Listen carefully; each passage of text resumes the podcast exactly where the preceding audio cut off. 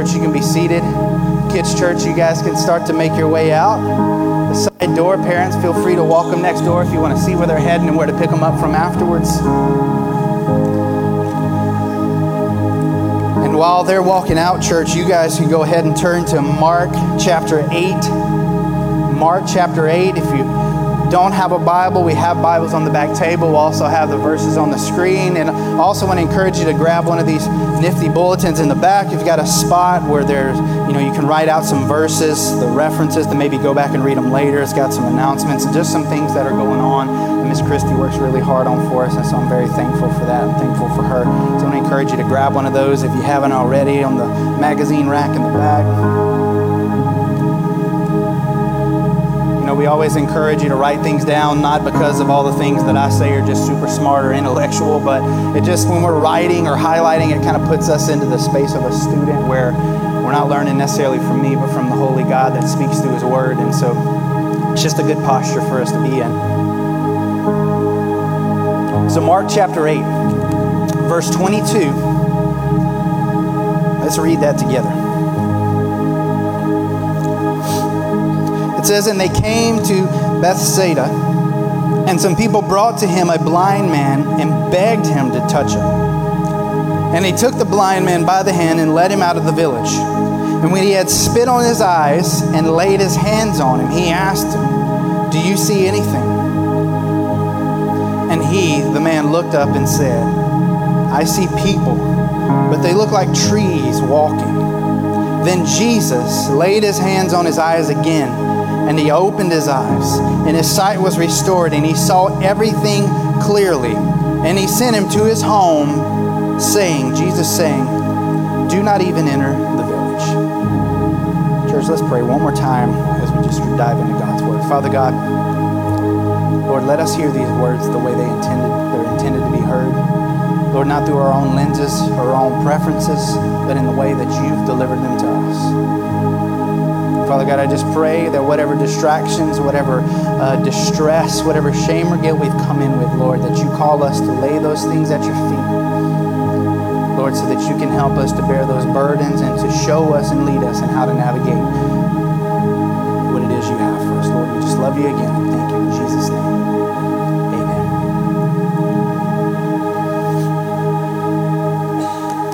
So, church, this morning we continue in this study that we started uh, at the beginning of the Lent season. Uh, if you don't know what the Lent season is, it's this season in the church historically that, um, that begins on Ash Wednesday and kind of carries us through till Easter time. And, uh, and, and what the Lent season really is about, you know, in different church circles, you've probably talked about this or seen this. What the Lent season is specifically about is it is about reconnection. It's about refocus. It's about kind of reestablishing um, this vision about who God is and what God does. You know, and, and for all of us, like we talked about in our prayer, whether we've experienced God for years and years and years or whether God's a new concept to us, uh, there's a space within this conversation for all of us to kind of see who it is that God is speaking to, what God's intentions are when, he, when, when we have this revealed word. You know, we talked about, we talk about the Bible, and this is the basis at which everything that we speak of, um, not because the people who transcribed it were perfect, but because of the revealed word that God gives to us is perfect in a sense of that God is communicating to us through a, through a book that has lasted hundreds and thousands of years and has come to us speaking the same truths that it did then in a relatable way, in a relevant way to us. You know, and, and thinking about this book, you know, and, and I just, you know, when me and Garen, when we're talking and we're praying, you know, we always want everything that we do to, to leap from here. You know, not from here, not from here, because I don't know about you, but, but my mind is distracted at times, right? My mind is faulty. And, you know, you may be better than me and not have things that go through your mind that, that, that you have trouble, ca- you know, the Bible talks about capturing that thought because our thoughts are just wicked sometimes and they're just off base. And, and, you know, and so there's these things within us that draw us away, but God's word is that consistent thing that we can lean back on. And that if we as the church cannot take it and pervert it to something that fits this cultural context we live in, but use it as this tool that guides us, that leads us to be better in the space in which God has given us, because that's what God intends for us. When God saves us, He intends to use and utilize us within the context of where we live in our marriages, in our jobs, in our parenting, uh, in our friendships, in all of these spaces that we live in. He intends to use God, His Word to help us to navigate those spaces. And so during this Lenten season leading up to Easter, what we've committed to is praying through asking God, fix my sight. Help me to see things the way that they need to be seen. And the way in which God deals with me, and the way that the church fits into all that, and all its brokenness, and all the ways that the church fails. How do we still step into those spaces honestly and openly and allow God to navigate us into the uh, spaces at which He has for us? And how can God better utilize me in a sense of how can I begin stepping in obedience with what He has for me? And so the text that we're in this morning, as we see, it's another opportunity at which God restores sight. At which God restores sight. And so it's very similar to our one last week, but there's something different about this experience. There's something different about this story of restored sight that's different than the others. And I think what it does is it reveals to us three things this morning that God does, that God, I believe in what Jesus is trying to help us kind of refocus, bring clarity to in our lives. Some things that I think as, as Christians or just even as human beings grasping for some sense of like direction or, or importance in the world. That, that God is intending to clarify for us, to call us in a, in a prayerful state at which we lean into to begin to ask and see these things for what they are. And so there's three aspects of this story that I think are just so just just huge parts of our story as, as human beings in navigating a Christian, uh, the Christian world that, the, or the Christian life that we live, or, or, or, or, from the outside, as maybe if, if you're here and you're not, wouldn't call yourself a Christian, this world that God invites us into. You know, we talk about this table. You know, we talk about this all the time that God's kingdom is very much like a table. It's very much like a table, and that, that, that has a banquet, a feast at it, that God invites us and says to us, I have a place for you at this table, that there's no cover charge, that there's no uh, fee to come in, that He says, surrender yourself and come and he says you will enjoy that you know we sang this morning even being able to proclaim that inheritance being a child of god. What does that mean? And so this morning i believe what we see from this story is this prayer fixing our sight in three specific ways that jesus reveals in this illustration. Because you know jesus used miracles for several different reasons. You know one thing jesus used these miracles for was to validify kind of reveal to the people who he was that there was divinity there that he wasn't just some old dirty man uh, that, that, that came from a, a poor family, but that he was, some, he was something different, that he brought something different to the world. And not only that, but he used his miracles as parables. You know, a, parable is basically like a story, and, and Jesus spoke in parables in, in a lot of different places throughout God's Word, but he would use his miracles in a sense as parables to speak something to us. And, and despite what certain types of Christian uh, organizations would say, God's intentions for miracles were, for one, not guaranteed even if you had enough faith to believe. And they also were not meant to be these massive kind of crowd drawing things. You know, God's healing power isn't something that we're meant to, uh, you know, monetize as some Christian churches and people do. They use this idea of healing as this sense to draw in money and to, and to, manipulate people and all this, but that's not what miracles were about. They were meant to communicate something to us about the character of God. And we see that in three ways this morning three things that God wants us to see more clearly in our lives that help us to navigate what it means to live as Christians or what God is inviting us into if you would say that you're on the outside of that circle on the, on the outside of that, that table. And so, the first thing this morning that we would pray for God to help us see clearly in our lives is the people. The people. And uh, in Mark chapter 8, verse 22, we see the beginning of this situation. It says when they're in this place, and Jesus has just, he's just done a lot of different things. He's healed a deaf man, he feeds 4,000 people. Uh, the Pharisees come, these religious leaders, they're like, hey, do something really awesome so that we can say that we can acknowledge who you are. I mean, if you're, if you're say who you say you are, then prove yourself. And Jesus is like, that ain't how it works. Like, I'm not here to prove anything to you, I'm here to do something for broken people. And so, continuing on down, it says, you know, obviously word has gotten around about who Jesus is. And so we see there in verse 22, it says, And some people brought to him a blind man and begged him to touch him. You know, and, and when I read that verse, it just really stuck out to me because I thought to myself, like, how amazing it is, or how amazing it would be to be surrounded by a group of people that have that type of urgency about the status of your life right?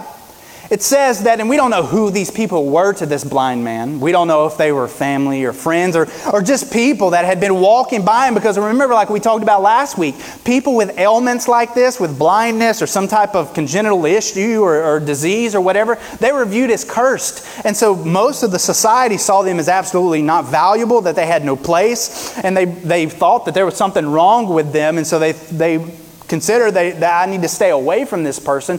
And so, whoever these people might have been to him, they had enough urgency within them to know that for this person, we need to get him somewhere where things can be done. And immediately, we see them bring him to Jesus, and that they not only brought him, but it says that they begged him. They begged him to touch him, to do something for him. You know, and, and for me, you know, thinking about getting some clarity about the people in my life or the type of people in my life, you know, there's something to say about an urgency that the people around us carry for our physical well being, but not only that, but for our spiritual well being.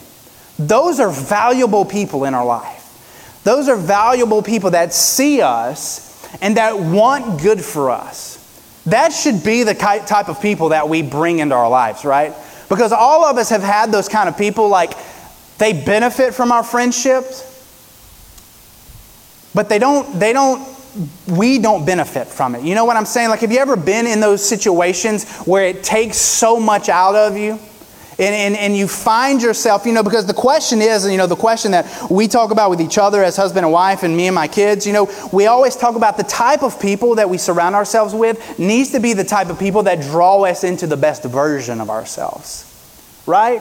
Because there's not always those kind of people in our life. You may work with people like that that you think, like, this person sucks me dry. My life force is empty when I'm around them. You know, but so we have those type of people, but then we desperately need to be surrounded with people that have an urgency and a concern for us, like these people were for this man. Wanting better, people that that that that you know, because in a lot of ways, a lot of people are pretty concerned about physical needs. You know, we're, we're usually pretty good. I mean, you don't have to be a Christian to want good for people, you know, to want to give somebody that needs food, food, or somebody that needs money, money, or let somebody stay at your house if, you know, they had a house fire or something like It's not hard to help meet people's physical needs. But remember, Jesus is using this as a parable, so we're also seeing a teaching about spiritual needs. And that's not always people's main concern in our lives. Some of the most valuable people in your life are the people who are concerned for your spiritual needs, way more than your physical. Because there's a lot of people that will be concerned for your physical, but the people who truly love you, they will be concerned for your physical, uh, your spiritual needs. You know, and what I love about this is there's this idea, there's this sense at which these people knew him. They knew his needs. You know, and for us, we, we're very when, it comes to our spiritual needs, especially, we tend to be a little, a little prideful. Like, like we don't want to acknowledge, even in our physical needs, we don't like to acknowledge what we need. We don't like to acknowledge where things fall short.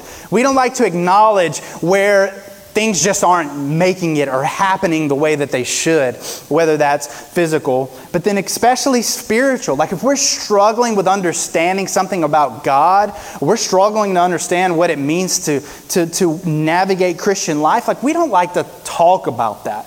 Especially within the church, you know, I mean, we've all been in those churches where it's like you feel like you've got to you got to walk in and like you have it all together. Like I don't have any issues. Like my marriage has no issues, your kids have no issues, my job has no issues. I don't curse, I don't drink, I don't smoke. Like you know, you got to walk in it's like I don't have any of these things going on. Like nothing that you would view as negative towards me is happening in my life. You know, I don't have any spiritual questions. You know, God is good all the time and all the time God is good, right? Like we just we feel like that's the show at which we have to put on to walk into spaces like this and in reality that is absolutely not what the church is supposed to be. The church is supposed to be this place where we walk in and I'm able to sit down next to someone who has a true concern about my spiritual state and say, I had this go on in my life recently, and I'm, I'm struggling to understand why God let that happen. Like, I, I'm having this sin that I'm just finding myself in, and I'm having trouble seeing the pathway out of, out of, out of the prison that this thing has created for me. That's what this is all supposed to be about. And so the clarity we need is, is the people that God puts around us that have that type of concern. But not only that, us being willing to make those needs known. Because, you know, I've always loved this idea that whatever we uncover in humility, God covers in healing. Whatever we uncover in our, our, our humility, being able to acknowledge, like, I'm struggling with this spiritually. Like I'm struggling like to understand something or I'm struggling to create good habits of spiritual growth in my life. Man, when we begin to make those things known to people that God has placed around us, like that's what this is supposed to be, man, God will begin to cover that in a, in a way that promotes spiritual healing within us, that begins to give us that direction, like where we're supposed to be, how we're supposed to be navigating this. And you know, and uh, you know, I was reading today in, in, in Proverbs, and, and I love this idea in 20, uh, Proverbs 27 5. It says, Better is open rebuke than hidden love. You know, because sometimes we need that. More so, we need someone, you know, that word rebuke almost means like a confrontation in a sense. And, and a confrontation doesn't always have to be like an argument or somebody like condemning us or shaming us. But there is something to say about having people in our lives that will lean in and say, hey, look, you're, you're, you, you're getting off track. Like I see things breaking down spiritually within you or within your attitude or the way you're treating people or the way you're acting. Like, is there something going on? Because that is better. That is a more visible love than this hidden love of pretending like everything's okay when it's not. That's what we need from each other. Heck, that's what I need from people. That's why, you know, I need people in my life to be able to, because that's like I'm going to always make very clear Jake does not have it all together. And so I need people like my family. I need people like the leadership of this church to step in alongside of me and say, man, what's, what's up? Like, what's going on? Are you, is there something you need to talk through? Like, we need those people in our life placed around us because that's what friendship is true spiritual friendship. You know, I love my man C.S. Lewis. He said this He says, Friendship is born at that moment when one, one person says to another, You too? I thought I was the only one. Man, that is friendship, letting us be able to acknowledge there's needs within us. There's direction, there's instruction, there's prayer that we need, there's, there's moments that we need from other people. And man, God calls us to see those people, to surround ourselves with those type of people that bring us to the best version of ourselves. That's what we need. If the people in our life are not drawing us to the best version of ourselves, which because that's what these people wanted. They wanted to see this man restored to the best version of who God created him to be. And that's what the people around us spiritually can be for us if we would allow first off allow them to be but then second off surround ourselves with those type of people that have that type of concern for us. So not only people but the second thing would to have clarity on the process. Clarity on the process. Verses 23 and 24 verse 23 says this Sorry, I got sniffles this morning, so I'm going to be like sniffling every like 30 seconds. I apologize.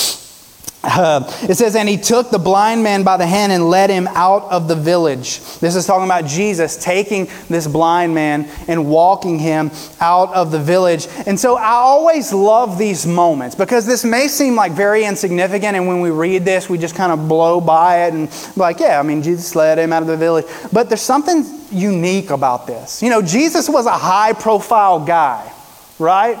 Jesus was very important. Jesus could have very easily said, hey, uh, hey guys, grab this guy. We're going we're gonna go this way. Y'all just bring him over here. Y'all, I'll meet you over there in a little bit. Like, I'll come. And I mean, you know, like, like some kind of CEO or some kind of boss that, you know, he very easily could have done that. I mean, he's healing deaf people and he's, he's turning a couple of loaves of bread and a couple of fishes into feeding thousands of people. Like, I mean, he doesn't need to be doing anything. But the beauty of the process about how which God works with us is that the creator of the universe leans into where we are and he grabs us by our hands and he leads us where we need to be. There is not a single place in our life that we ever navigate alone when we're seeking after God. There is not a single situation that we step into as a, as a child of God that we ever navigate on our own. And there's no space that God will ever lead us that He will leave us. But if God leads us there, He will continue to lead us through it. He will show us, He will educate us, He will reveal to us the truths about what He has. Because this is every time I read a situation like this in the Bible where God physically engages with someone and is a part of what's going on with them, man, it just, it, it just shakes me to my core to think about that idea that the creator of the universe takes that type of time with lowly old man. I mean, there's some pastors at some churches you can't even talk to because it's, it's just so big and they're so important, right? But Jesus, man, he always had that time. He always had that time. I mean, last week he's running from people that are trying to stone him, and he just happens to be like running by some guy that's blind, and he stops and spits in the mud and wipes in his eyes and gives him sight and all these things. I mean, Jesus has time for his people, like especially the, the humble, the people who acknowledge that they have brokenness that needs to be fixed. That is the, the, the type of people that Jesus specifically is coming after, those who acknowledge that they have need. And so, for us to have a little bit of clarity, that process, to understand that this is God's plan for His people, is to provide for them in a way that reveals things to them. I mean, specifically, even sight in a spiritual and physical sense. Isaiah 29, verse 18, this is a book of prophecy. He says, In that day, the deaf shall hear the words of a book, and out of their gloom and darkness, the eyes of the blind shall see. I mean, this is hundreds of years before Jesus. These words are written about what he would do in this moment in Mark chapter 8. Isaiah 32 3, another prophecy says, Then the eyes of those who will see, uh, who see will not be closed, and the ears of those who hear will give attention. So I love that. Not only will God give the sight, but their eyes will not be closed. If God leads you there, He will not leave you there, He will stay with us. And He will provide and He will continue to. That is part of the process. The participation of Christ is the revelation of God's love. And that's what His Word shows us that Christ participates with us. That is what this whole idea is about when we talk about during like the Christmas time. You know, we talk about Emmanuel, God with us. It's this idea that the creator of the universe left his throne eh, outside of space and time to come and dwell among broken, sinful people and die a death that every single one of us deserves, but God took that on himself for us. That is what God does. That is who God is. That is what God provides to His people because He's involved. He participates with His people. You know, up to this point, Christ had done so much and He didn't know anybody anything, but He still led this man by the hand, touched his hands, walked him to where he needed to be. And I love that He walked him. It says, uh, He led him out of the village. Listen, because Jesus like, this isn't a show. Like, I'm not trying to impress anybody with the things that I can do. I'm, you know, and, and that's what we have to understand about the way God works miracles and the things that He does, and in the process at which He, he want, you know, because especially in the church context, we love the numbers. We love to be able to see all these things and be able to say, well, you know what, we had this many baptized and this many saved and this many rededications, whatever that means, and, and all this stuff. You know, we love to be able to communicate that, but the process isn't about the numbers. It's not about about that, it's about how God deals with individual people. And the problem is when we get more numbers focused, when we begin to get more results focused, we miss the process. We miss what God is intending to do with people. And, and, and we, we, we want things to be from here to here, but the way God works is differently. The way God works in our lives is differently. And we see that in this next situation, in the next thing here in verse 24. This is the unique thing about this miracle from any other miracle. In verse 24, it says, And he looked up, this is the man, he looked up and said, I see people, but they look like trees walking. What's unique about this? That Jesus did something for this man and it didn't heal him completely. This is the only time when this happens. Why is this unique? You know, our first thought may would be you know, has, has Jesus failed in some way? You know, is, is he lacking some sort of divinity? You know, is he lacking, is he lying about who he is and what he can do? But I believe, and what I believe God's Word says, and, and, and what, what God's Word is revealing to us, is that there's two things here that we can learn from this within the context of the process. The first thing that I think we can see from here is that it shows us that this man hasn't always been blind. How do we know that? Because he acknowledges the fact that the people look like trees. To say that someone looks like trees means that he would have had to have seen trees at some point in his life.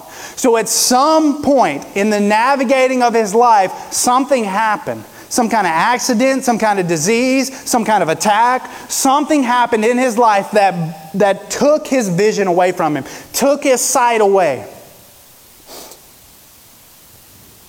And you know, the more I thought about that, the more I believe that spiritually this describes us sometimes, right? That there's a lot of times, especially as Christians, that we see things a lot more clearly at some points than we do at other points in our life. You know, and, and there are times when, you know, especially as a young Christian and you're, you're gung ho and you're running and you're gunning and you're involved and you're doing all these things and you're serving in the church and you're, you're, you're, you're giving up time on the weekends and you're doing all these things. And then what happens? Something happens, right? Something happens. Somebody hurts you. Somebody disappoints you. Somebody shames you, somebody attacks you, you know, something happens, and immediately your vision about what God has for you and where God intends for you to go, it all changes, right? You don't you begin to not see things the same way you used to see them. And it affects you. It affects the way you live spiritually. It affects the way you grow.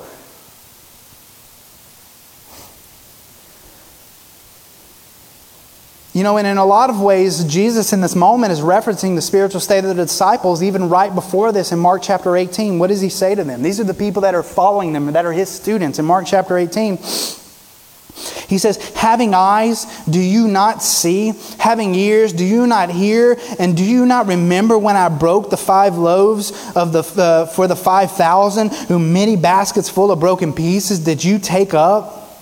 Like, he's like, Have you forgotten? Because the reality is, in the process in which we live, us as Christians, there are things and moments in our life that happen that are as if we can't see anything. And these are people that have been walking and seeing the things Jesus has done. And Jesus asked them, Have you lost sight of what I've done? Have you forgotten the things you just saw? And so, for this man, Jesus engages with a man that at one point had sight, that at one point saw things clearly, and something happened. This is not far off of where we find ourselves sometimes as Christians. That we lose sight of the beauty of who God is, about what He's done, about what He's doing, about the miracles He's performed in our lives. But within the process, within the process, there's, there's a work at which God is doing. And so the second thing we ask ourselves is why wasn't he healed instantly when other times that Jesus accomplished it? That it not being a question of the validity of Jesus, but an opportunity to learn something about the character of Christ and how he works in his people and something in, in regards to his reveal he's revealing the progressive nature of his work in our lives. That the work in our lives that God does is progressive, right? Contrary to maybe what you've been told in church before, that unfortunately, I don't know about you, but I remember me. And I've talked about this before. Day zero of Jake being a Christian, and day, you know, or the day before Jake became a Christian to, you know, day 10 after Jake became a Christian, there were a lot of the things that I dealt with that I still dealt with day 10, day 20, day 365. But I'm thankful that today, that even though there are ripple effects of sin and things that I dealt with 20 years ago, that still affect me today. There are things progressively that have been shaved off, that I've held on to, that affected me, that God has progressively worked through. And, and so, what's most important about how we navigate our Christian life isn't that we stand in a place where everything is magically completely different than it was before, but that at some point we can look back and see that things have changed to some extent. That there have been progressive changes. That we could say, that you could say about yourself, you know what? Thank God that even though I'm not perfect, I'm better than I was before. That I'm different than who I was then. That it may not be exactly where I want to be. That it may not be the person that I would hope to be right now, but I can look back and know that God is working on me. That I may still have, just like this man, I may still have some blurred vision on some things, but the fact that God has began work in me is a promise that God will finish that work in me. Yeah, I read this quote this week and I loved it. I didn't write who, who said it. Apparently, I wasn't that worried about it. But I thought it was a great quote in regards to this. It says, When we are justified, or when we are made right before a holy God, when we are justified, it is though a doctor has just administered a sure and certain remedy for a fatal disease. Though the patient may still endure temporary struggle with a residual effects of his illness, the outcome is no longer in doubt. I love that. That even though there may still be residual or leftover effects of the disease that they experienced, the outcome is no longer in doubt. The outcome is no longer in question. The physician pronounces the patient cured, even though a re- rehabilitation process must be carried out. This is how God deals with us.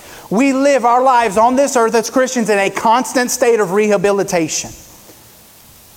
God is working on us. He's restoring strength to us that we've lost over time. And even as Christians, when we've lost sight, you know, this man being blind, there would have been a point in his life when he would have been a lot more active than he was right now. And so, you know what happens when you stop moving and you stop being active? Here's our nursing illustration for today. You know, it comes up pretty frequently for me. But when we stop moving, we begin to, to, to have something called muscle wasting, and we start to lose muscle tone. We stop, we, we lose some coordination, we lose focus. And so, for this man, there's a lot of things that over time he was going to have to restore that maybe at some point he had. But day one, he was not going to have all those strengths then. Jesus gave him sight. He didn't all of a sudden give him muscle tone and strength and, and the ability to be steady on his feet. He gave him sight. And he said, This is step one. Step two is getting up. Step three is taking a walk. Step four is beginning to slowly integrate yourself into those spaces at which you once were. God works on us in process, and that's what He's invited us into. I love this, and if you have somewhere to write these two verses down, please write these down. Proverbs 4:18. It says this. It says, "But the path of the righteous is like the light of dawn, which shines brighter and brighter until full day."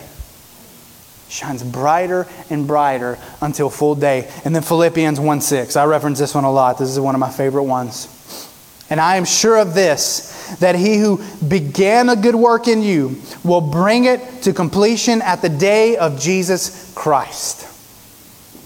Church, we don't have to feel discouraged if we feel incomplete.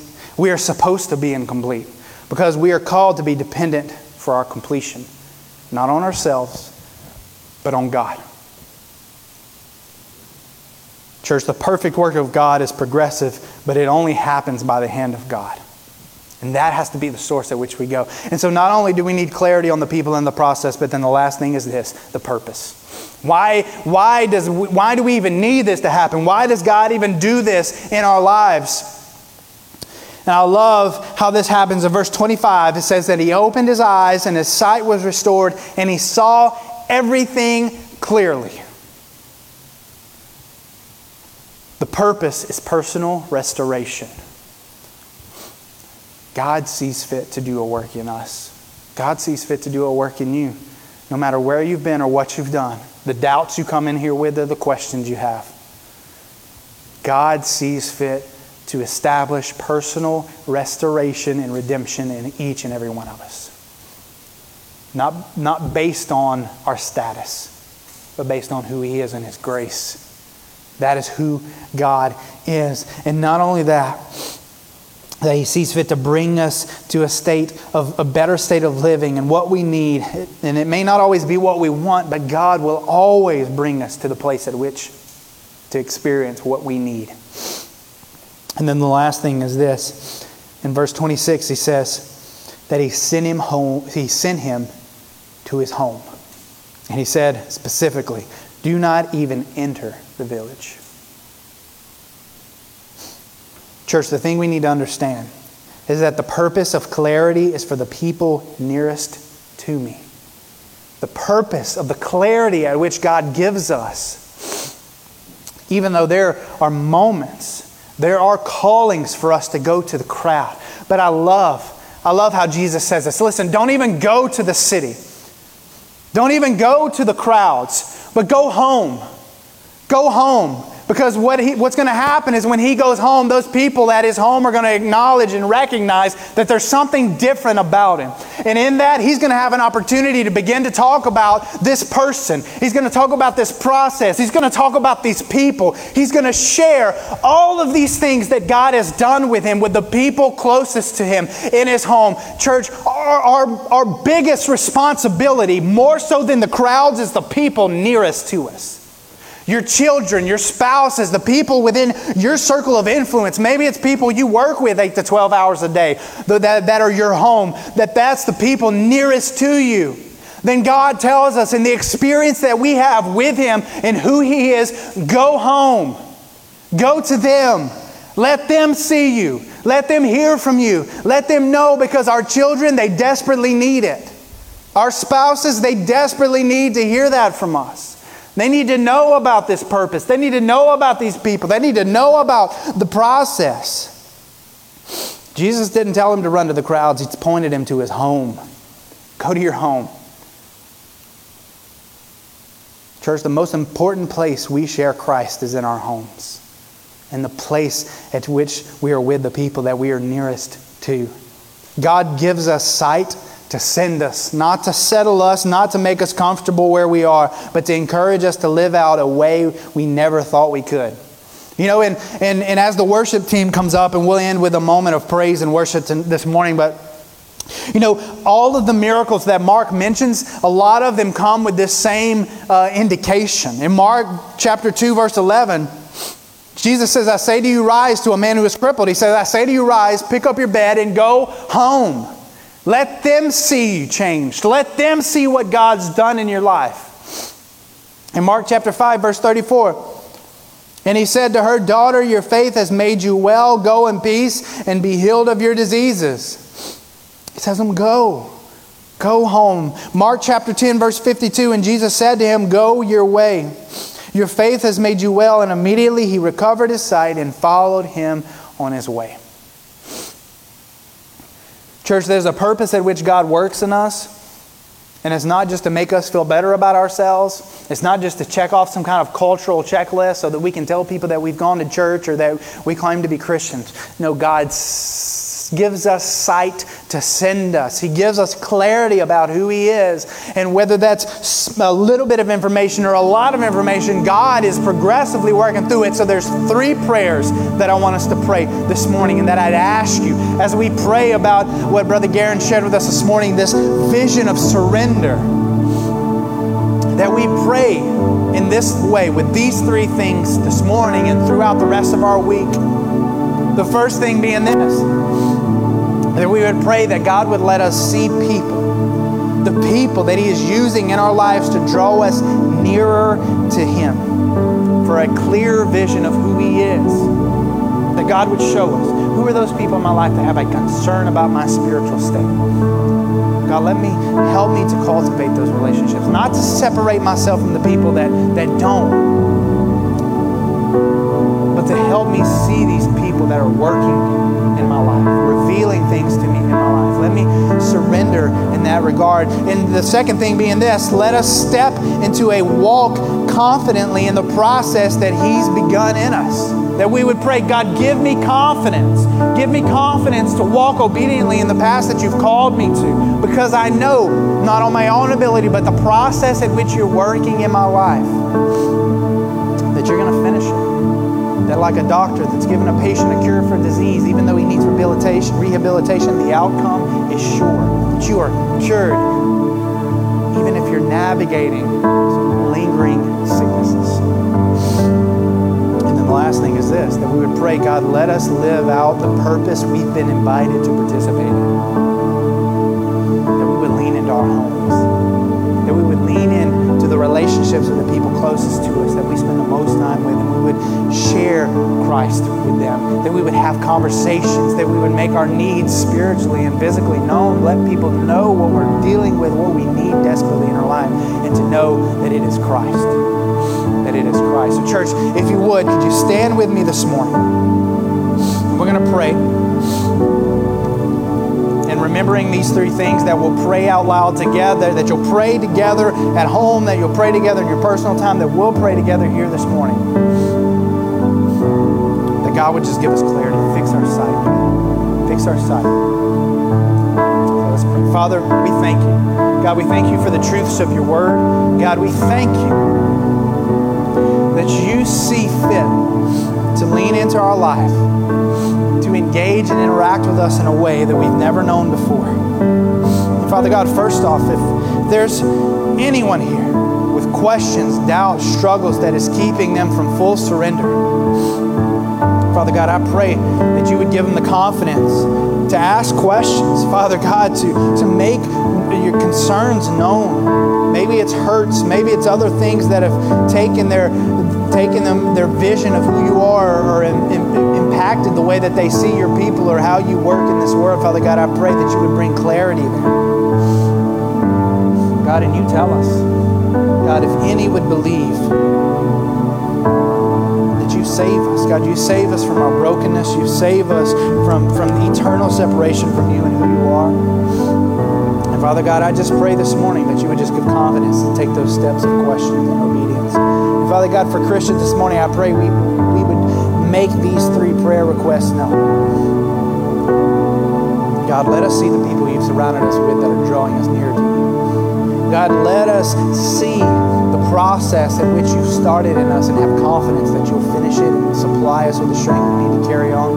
And Lord, lastly, Lord, lastly, give us the vision to see the purpose at which you do these things in our life For the betterment of our home, for the betterment of the people we interact with and the God, just reveal to us these truths and how you intend to work. God, we love you and thank you in Jesus' holy name.